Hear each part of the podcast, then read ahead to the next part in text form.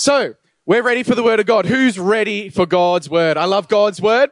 God's word has the power to change our lives, change my life, change your life.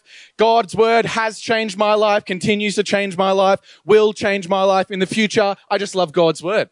And that's why I just love preaching. And I love being here preaching to such a beautiful crowd, to you guys. But I have to begin with a story about my car. My car has been through a lot. Who here's got a car that's really been through a lot? I thought you weren't telling anyone about that. Yesterday, Tavita's wheel snapped off. It just snapped off. If you see a big skid mark down Mole Street, it's not a hoon, it's Tavita's wheel snapping off. I wish I had sent, gotten a photo to media. Anyway, my car, my car hasn't been through that much, but um, I have hit a kangaroo in my car, unintentionally, obviously. Um, I, like to do this thing. I like to be nice at night time, and if my car is going to be pointing in the direction of a house windows, um, like when I'm turning into a driveway or reversing out, uh, I, I, don't like to have the headlights on because you know I just feel like that's courtesy. And one time I was reversing out of Lawrence's house and I didn't have my headlights on and I just ran into a power pole. So I feel like that's important. Maybe I'll change that. I've also dropped a table on my, um, on my car.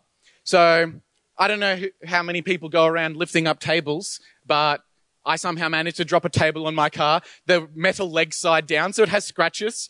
Um, but, you know, I didn't just get rid of my car. I've kept it. It is still nice. I keep it serviced. Uh, last year, the power steering stopped working and it was really weird. It's, it stopped working. This is over the course of two years. It stopped working in summer. Even in winter, there was a hot day. It still worked, but for some reason, it was just summer. It stopped working. So I fixed that, um, because my dad's a mechanic and he really drummed into me that, you know, you've really got to make sure that you keep your car serviced. So I, I need your help with something. Um, someone just shout out like the, the best car ever. Wow. Wow. Mazda 3. Okay. Someone shout out the worst car ever. Okay. There was just a whole bunch of noise. Jack Copland. What's the worst car ever? A Commodore. That's some heat right there. Well then, based off of that, this is what, this is what my pop would say he would say a well-serviced Commodore will outlast, outperform a neglected Mazda 3. So he, he taught me that no matter what car you get, hey, if you just keep it serviced, it'll be good. And so that's why I make sure that I continue to service my car, Hannah's car, because I don't want to go out and have to buy another one. You know what I mean? Like no one wants, every time someone has to buy a new car, unless their car is really old, it's like a little bit of a uh, moment because you got to shell out money. You know, I'd rather just not spend money and have a good car, if you ask me. Um, it would be unwise if every time my car had an issue, I just got rid of it and got a new car.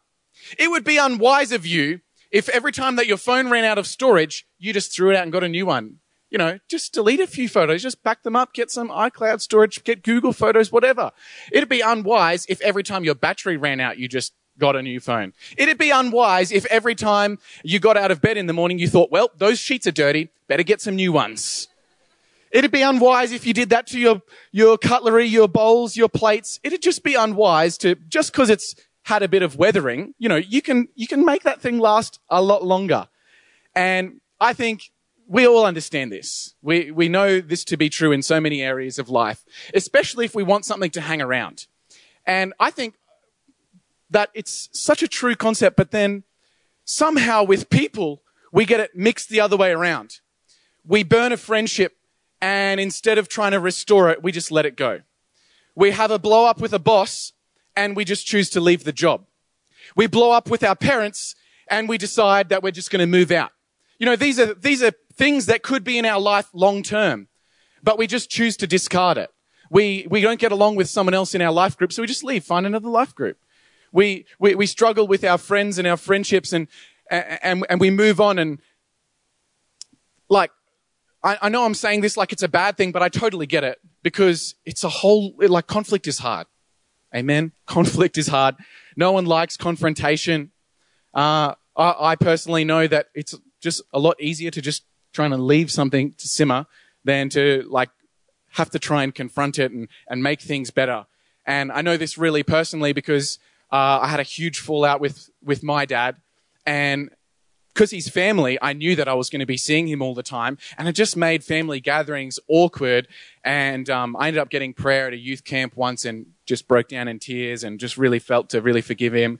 And um, lucky because he's like still part of my life. But, you know, when, when I think about the way that we treat some relationships, and just hear me out, like, if, if someone is continually hurting you and they're unrepentant, then I'm not saying like this applies to everyone. Because if someone's continually hurting you and they're not repentant about it, there are some people that we just need to lose out of our life. Okay. But most of the time, I, I feel like sometimes we could have dealt with that a lot better. And this person could have become a permanent fixture in our life that would have added to us, added so much value. I'm so glad that when I had a little blow up with my dad, that I didn't just cut him off and walk out of his life because my life is better today because he's part of it. And so I'm, I'm just talking in, in general here. If there's, if you're part of, you know, a situation that contains abuse, etc., etc., like, please don't think that I'm just telling you to put up with it or anything like that.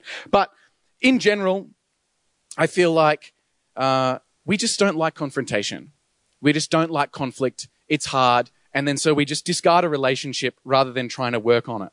And the problem with this is that our world ends up shrinking. When escaping instead of dealing with it becomes your go-to, then, you know, you're going to start to avoid that person. You're going to start to avoid that place, that job, that area. And our world becomes smaller and smaller and there's less places that we can go. And sometimes it gets to the point where so many people have offended us and we haven't made peace with that, that now suddenly this town is too small for me and I have to escape. Because there's just too many people around me that I haven't made peace with. And so that's the danger that we face when we treat relationships like we treat plastic cutlery. That's the danger that we face when we choose to just look aside and not deal with something whenever someone hurts us. Jesus' guidebook on relational conflict is found in Matthew's account of his life in chapter 18. And uh, I've referenced this so many times in my life. This has just become something that is a bit of a, I guess, a life message. Every time that I talk to someone about this sort of stuff, I keep coming back to Matthew 18 because it's so simple. It's so memorable. And so I want to read it tonight. Matthew 18, 15 to 17. It says this, if a fellow believer hurts you, go and tell him. Work it out between the two of you. If he listens, you've made a friend. If he won't listen, take one or two others along you so that the presence of witnesses will keep things honest and try again. If he still won't listen, then tell the church. And if he won't listen to the church, you'll have to start over from scratch, confront him with the need for repentance, and offer again God's forgiving love. Now, this is talking about fellow believers and the church. So you just apply this to whatever situation you're in. If it's a fellow co-worker, then that means going and talking to your boss, etc., etc. Um, and I love the simplicity because if you've got a problem, it's three things. It's go to your brother, go with a friend, or go to a leader. And so I've titled this message tonight, "Go to your brother." Because this is the phrase that's stuck in my head. When it was preached to me um, one time uh, in a staff meeting that Brad was a part of because he's been around as long as me, and and I just remember go to your brother. And every time that I think about relational conflict, I just think of this phrase, go to your brother. And so I want to pass that on to you today. And just to point it out, brother is a generic term referring to the value that you place on someone. It's not necessarily talking about gender. Okay? So the first thing that I see in this is out of everything that Jesus said, first thought is that the person who's offended you, they're still your brother. He's still your brother. One of the first things that people tend to do when they get hurt is to forget the person's value. The person is relegated. There was a guy at Sam's warehouse, because I used to work there, that came in asking for a refund on a pool. Now, we didn't sell this brand of pool, so I just knew immediately that this, like, this pool didn't come from here and he didn't have a receipt. He's like, no, I don't have a receipt, but I bought it from here. And I was like, look, mate, we don't even sell this brand of pool. And I looked up in a Target catalog and I was like, look, mate, it's here in the Target catalog. And he's like, I'm not your mate. So a guy who was coming in trying to, you know, uh, trying to, trying to get something out of me. And then suddenly I start, I call him mate and he realizes that I'm not, you know, I'm not going to help him out. And suddenly I'm not his mate. I don't know if you've, has anyone ever had someone say that to you? No, I'm not your mate. You say, you say, hey mate, no, I'm not your mate. And, uh, but he was suddenly offended him and I went from mate to enemy. And when Jesus says, go to your brother, this is so that he's, this is before we even get to what you have to do. He's saying the offense is not going to change your, this other person's value. They're still your brother. Looking in the English Standard Version, verse 15 says, if your brother sins against you, go and tell him his fault. Between you and him alone, if he listens to you, you have gained a brother. So at the start of the process, he's your brother. At the end of the process, he's your brother. So when it comes to relation, relational conflict, we have to be prepared to say, I'm willing for this person to be my brother again. Because if you relegate, if you just, if they do something and you just think, man, you're just an idiot, then you're already hindering the process of relational restoration before you've even begun to try and help them. I might be your parent, your boss, your real estate agent, but whatever it is, the process of dealing with hurt before you even go to the other person, you need to ask yourself, like, am I willing for them to keep the place in their life that they currently hold? Because if you aren't willing, then that looks to me as though you're taking on offense. Now, again, there's not time, there is times when it's inappropriate, sorry, when it is appropriate for you to remove someone from your life if they repeatedly and unrepentantly hurt you. But just in general, I think when it comes to relational conflict, we somehow tend to do it badly and, and, and we just relegate someone. Relegate means to put that person on a lower rank. And Jesus starts, before he tells us how to deal with the other person, he starts with a challenge to ourselves that, hey, go to your, go to who? Your, your brother. He's offended you, but he's, he's still your brother. He's still your co-worker you know, whatever it is. And we've got to come to a mental place where we're willing to see a full relational restoration with that person. Choosing not to remove value from them will actually free you up to be able to deal with the offense in a healthy way. So my question to you is when someone hurts you, can you isolate the offense from the person? It's like, I, I don't know if you've ever, maybe you've heard it on the, on the football field. There'll be a dad who'll be like, man, that idiot dropped the ball and lost the game for our team. And then another dad will be like, hey, that's my son you're talking to. I don't know if you've ever heard that in movies. Like, that's my wife you're talking about, mate. Like, and, and what they're saying is they're saying, hey, before we continue to talk about this, you need to recognize them as a person.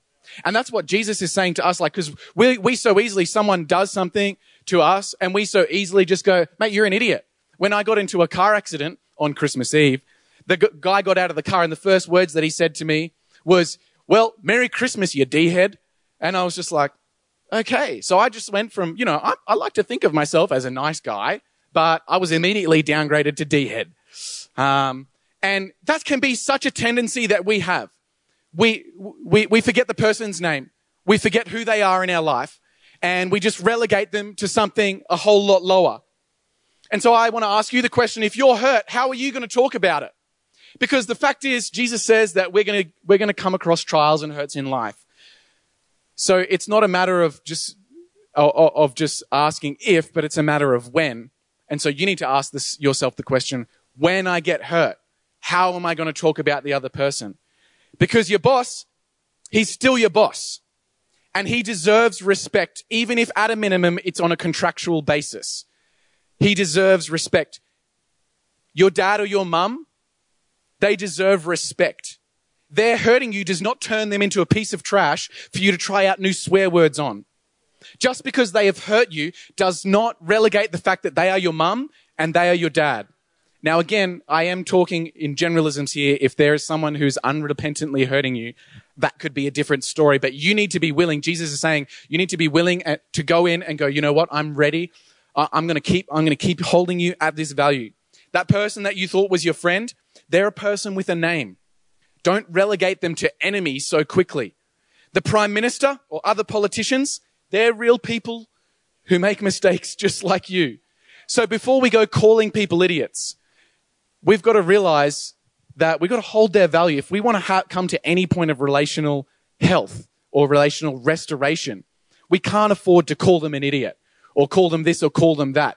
And even if you call them that under your breath, then man, you need to check yourself. Because this is before Jesus gets to what you need to do. He's saying it's your brother. So Jesus' challenge to us is to maintain our level of value.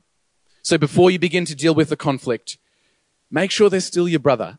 Make sure they're still your boss, your mum, your dad, your co-worker, whatever they are. They're still your brother. Number two is uh, destination brother. The place to go is your brother. And the place to go is a private place. Matthew 18, 15, again, it says, if your brother sins against you, go and tell him his fault between you and Facebook. Sorry, between you and him alone. If he listens to you, you have gained your brother. Now, this is the next mistake that people make all the time. One, they begin to downgrade people, but two, they go and tell the wrong person. It says to go and tell your brother, and it says to go and tell them alone. And then if that doesn't work, only if that doesn't work, then Jesus' next two steps in verse 16 and 17 talk about what to do next. But too often we skip ahead. But Jesus says, go to your brother. You know, here's a few places that Jesus doesn't say to go. He doesn't say to go to your friends. He doesn't say to go to the other person's friends. He doesn't say to dob on, dob to your parents. He doesn't say to put it on Facebook. He doesn't say to call out your brother in public. And these are all unhealthy ways to deal with it. But like, I, I, get it because sometimes the last person that you want to talk to is the person who hurt you. And, and we're hurting. And when you're hurting, you don't want to go through it alone. So I understand there's a need for us to be known. That's why we feel like we need to tell someone because we want to be known on the inside. And that's actually okay because every human has a need to be known and understood. And I'm not saying you shouldn't be known and understood. I'm just saying that sometimes the biggest mista- mistake that we make is that we want to be known by the wrong audience. The person who actually needs to know is the one who wronged you because quite often they're the only person who can really bring true healing to whatever offense that you faced. Matthew 6 verse 16, Jesus is talking about fasting, which is basically a practice of holding off on um, desires that you have and putting them aside so that you can focus on God. And he says, when you fast, don't make it obvious like hypocrites do because they're trying to look miserable and disheveled so that people will admire them for their fasting. But I tell you the truth, that's the only reward they'll ever get. And so if I was to translate this translate it to what we're talking about now, I would say, man, you can go and complain all you want about what's happened. But literally being heard by other people, that's the only reward you're ever going to get. If you don't go to your brother, you're never going to find that proper relational healing that you need to have. It's because we go to the wrong place. We want others to know that we're going through it. But at this point, sometimes that's as far as we go. We just tell other people. And the hurt is not fully healed. But the only true way to have it healed is to actually go to your brother. And it's confronting and it's hard. And you have to face up with the fact that you are vulnerable and that what they did hurt you. And fellas, it means that you have to look like less of a man because something actually did hurt you. But that's the only way that you're ever going to find healing. People every time people come to me and being a youth pastor for the last seven years, I definitely had a fair share of people coming to me to tell them stuff that was happening in, in their life.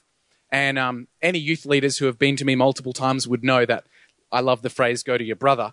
But people would always come to me, and, and one of the first questions I would ask is like, have you gone to your brother yet? One of the phrases Pastor Chris loves to use if someone is coming to him and, and they're not sure about something to do with God, he, w- he will ask them the question, well, what does God have to say about it? In other words, you're coming to me, but you probably should first go and seek God and God's word. And sometimes people come and they're asking me about what they should do about a situation. Um, and, and I'm like, well, have you even talked to the person yet? Like, because maybe they were just having a bad day. Like, you, you never know what is going on in the other person's world. But I think our first port of call, just like what Chris would say, going to God when you have questions about God, is when you have someone wrong you, go to that person and talk it out. And as long as you go in with the thought of, I'm not trying to like beat you or win this argument, but Jesus says in that verse, he says, you will have won your brother. It's about winning a relationship. I'm not in here to fight a battle. I'm not here to prove that I'm right. I'm not here to prove that you hurt me. I'm not here to prove that you're a bad person on the inside. I'm just here to win the relationship because I don't want to do life living in a shrunken way where I'm having to avoid you or like distance myself from you or distance myself from this place. And I think as soon as we realize that, hopefully that gives us the motivation to go, you know what? I know this is going to be confronting and it's going to be hard and I'm going to, maybe I'm going to look like a bit of an idiot because that probably shouldn't have hurt me in the first place. But I just need to get on level ground with this person. I just want to win that friendship. Going through high school, so many people had friendships burn over little things that didn't need to burn the friendship. But they let it burn it because they, they didn't go to their brother. They went and told everyone else in the high school they, they went and complained about it to their parents. They went and complained about it to this person, that person, the other person, but never talked about it to the person. And, um, going through, again, being a youth pastor, I saw so many relationships that broke up and people, um, just like friendships, I mean, just absolutely be ruined. But then like six months later, everything's good. And I'm like, oh, what happened with that person? And they're like, oh, well, we actually just talked it out and we realized um, it wasn't that big of a deal anyway. And I'm like, man, wouldn't you have preferred to just deal with that? Like maybe have a, maybe have a couple of days where it's like a bit tense, but instead you just spend six months of your life in a tense spot with that person where, where, you know, if they're walking to the locker, you're going the other way or, you know, whatever. You're just avoiding that person. And in the end, they're like, man, actually, this person's a really great friend. And we can win our relationships back when we choose to see them as a brother and choose to go to our brother first. And I say the example of people coming to me and the reason that I told them that they should go to their brother is because I really feel like that should be our advice when people come to us. If people are coming to us and they're spitting their, whatever's going on in their world out to us, if we just sit and listen but never encourage them to go back to their brother, then we may be doing a disservice. I actually understand that the best way for me to help the person is to encourage them to go back to their brother. And I think we need to ask the question of ourselves because I've heard people say things like, oh yeah, people just seem to come to me and, and tell me what's going on in their life. They tell me their problems. And, um, and, and when someone brings hurt, their hurts to you and you listen to them but don't encourage them to go back to their brother, maybe you don't have a tender heart. Maybe you just have an indulgent ear. And we need to question ourselves as to what side of the fence we're on when it comes to that. Because if we really care about the person, we will we will help them to find relational restoration with their brother, with their mum, with their dad. So many conversations I've heard, just like something goes wrong and, uh, and oh, you should just break up with him. Oh, you should just break up with her. And it's like they haven't even thought through it. The friend is just throwing out all this random advice, but they don't even know the situation. So can we charge ourselves to go to our brother?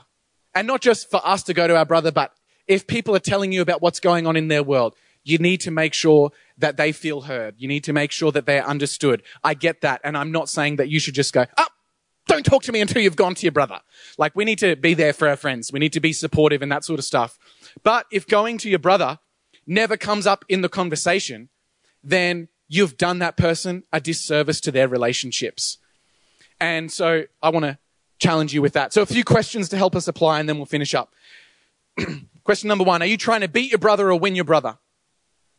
Too often, like I said before, we go in, we, we, we get hurt, and then we go take a long shower so that we can come up with all the best arguments ever. And all the shampoo bottles applaud us for our arguments. And it's amazing. Has that never happened to you? And, uh, and we start to get this whole attitude of, I'm going in and I'm going to win this conversation but our focus should be on winning our brother. Are you willing to see the relationship restored? This is one of the this is one of the harder questions. Because because sometimes it's with people that are really close to us and the people that are the closest to us can hurt us the most. Are you willing to see the relationship with your parents restored? Can you look past whatever you, you think's happened, can, can you look past that and just say, I'm, I'm ready for you to be my mum. I'm ready for you to be my dad. Again, are you willing to see the relationship restored? If you're not even willing, if you can't even admit that you're willing for them to, to be that, then you're going to struggle in that area. Can you separate offense from the value of the person? That's like a follow on question. Because the truth is that people do stupid things, they make mistakes, but the things that people do should never determine their worth. It should never determine their value. the pattern of their behavior should never turn out to be the blueprint of their life. What God has spoken over them is what we want to see outworked in their life. And Jesus wants us to see other people in God's image. So let's believe the best for that person. Even if they've hurt us more than one time, let's believe that God is going to be working in their life and go- believe that God is going to be moving in them, bringing them to a better place. The only way that I was able to forgive my dad and get to a better place of relationship with him was when I was able to go, you know what, rather than being annoyed at everything in the past, um, is actually to go, I'm, I have to genuinely sit here and pray to God and believe that the best days are ahead for my dad. And you need to be able to get to that point as well. And, and I guarantee when you can pray that prayer, the Bible says, your enemies, why don't you bless them? And when you can, and the reason that, that Jesus says that is because when you can pray a prayer of blessing, when you can wish for the best for someone, then the next time you see them, you'll actually be a little bit expectant that God's done something in their, in their life. And you won't be going, there's that name one, name two, name three, whatever you called them. But you'll actually be hoping that God has done something in your, in their life. So can you separate the offense from the value of the person? Number four, are you fulfilling the need to be known with the right people? Making sure that you're not just telling randoms here, there, everywhere, but understanding that if if someone is to make rela- their relationship right with you, they actually need to understand how much they've hurt you. And I'm not saying go in with your 30 point list, but you know, you need to be known not just by your friends, but by whoever it is that has hurt you. And the last one is, uh, and I forgot to put this on slides. I'm really sorry. Is do I have a tender heart, or do I just have an indulgent ear? I want to pray for us tonight because uh, this definitely isn't a complete overview of dealing with relational conflict. There's so much more that I could say. I only got into the first verse. I got all that I got to talk about was about our mindsets. I didn't even get to the part where we go to our brother and what we say to our brother and all of that sort of stuff. And there's so much more. And so I'd encourage you to study God's word. But I really believe if we can get these things right off the bat, if we can make sure that we value the person, and if we make sure that, um, what was my second point? That we go to them then we're going to have so much more success in our relational restoration. So, uh, so can we stand? And I want us to think about right now, in a room this size, there is so many people who are facing relational issues right now. Some that had a shouting match with someone else in your world just this morning. Some that have had huge relationship breaks, breakdowns this week we all face con- uh, relational conflict day to day. So could you just close your eyes, bow your head if that helps, and um, and maybe right now we just need to bring to mind some of those relational conflicts and ask ourselves some of those questions. But I want to pray for anyone who is dealing with a re- relational conflict right now, and uh, and I want to and I do want to pray for you. I know that I've got some practical advice here, but I want to pray for you because I really believe that uh, at the end of the day, God is the restorer of all things. As Pastor Chris has been preaching in the Come Together series, God is going to be bringing all things back together, including our relationships.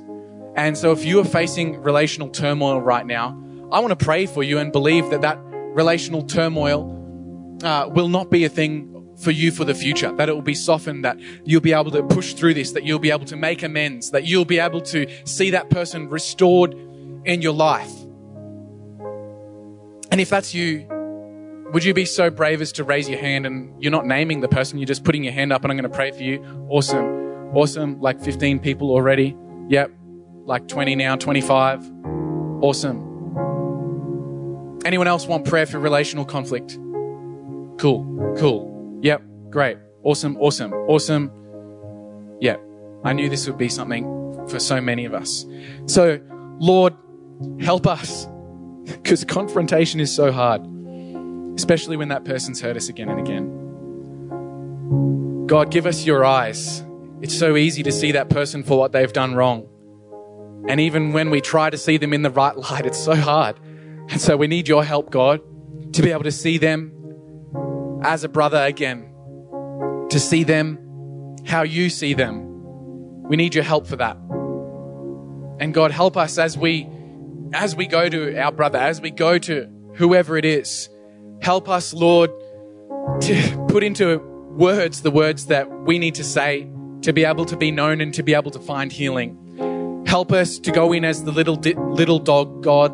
Help us to not go in trying to beat something or, or prove that person wrong, but help us to word things and have an attitude and manner in such a way that we find relational healing. And God, we know that you're the one who brings it all together. And so we just pray that you'd be working on the other person's heart as well, whoever it is that we uh, have a hurt or an issue with. God, I just pray that you'd soften their heart to be able to hear us out, hear our words out, Lord, and, and to be able to, um, to bring that relational conflict out of that setting, God.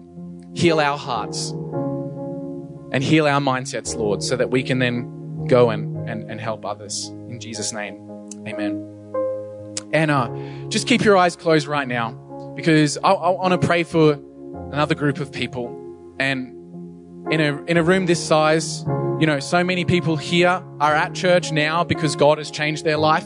As I said before, the only way that I was able to deal with my unforgiveness was when I got prayer and I chose to invite God into my story and start doing my life with God and not just making a one off decision, but actively involving God in my journey. And so many people here, that's their story too. And, and, and I think now presents an opportunity where you can do the same thing.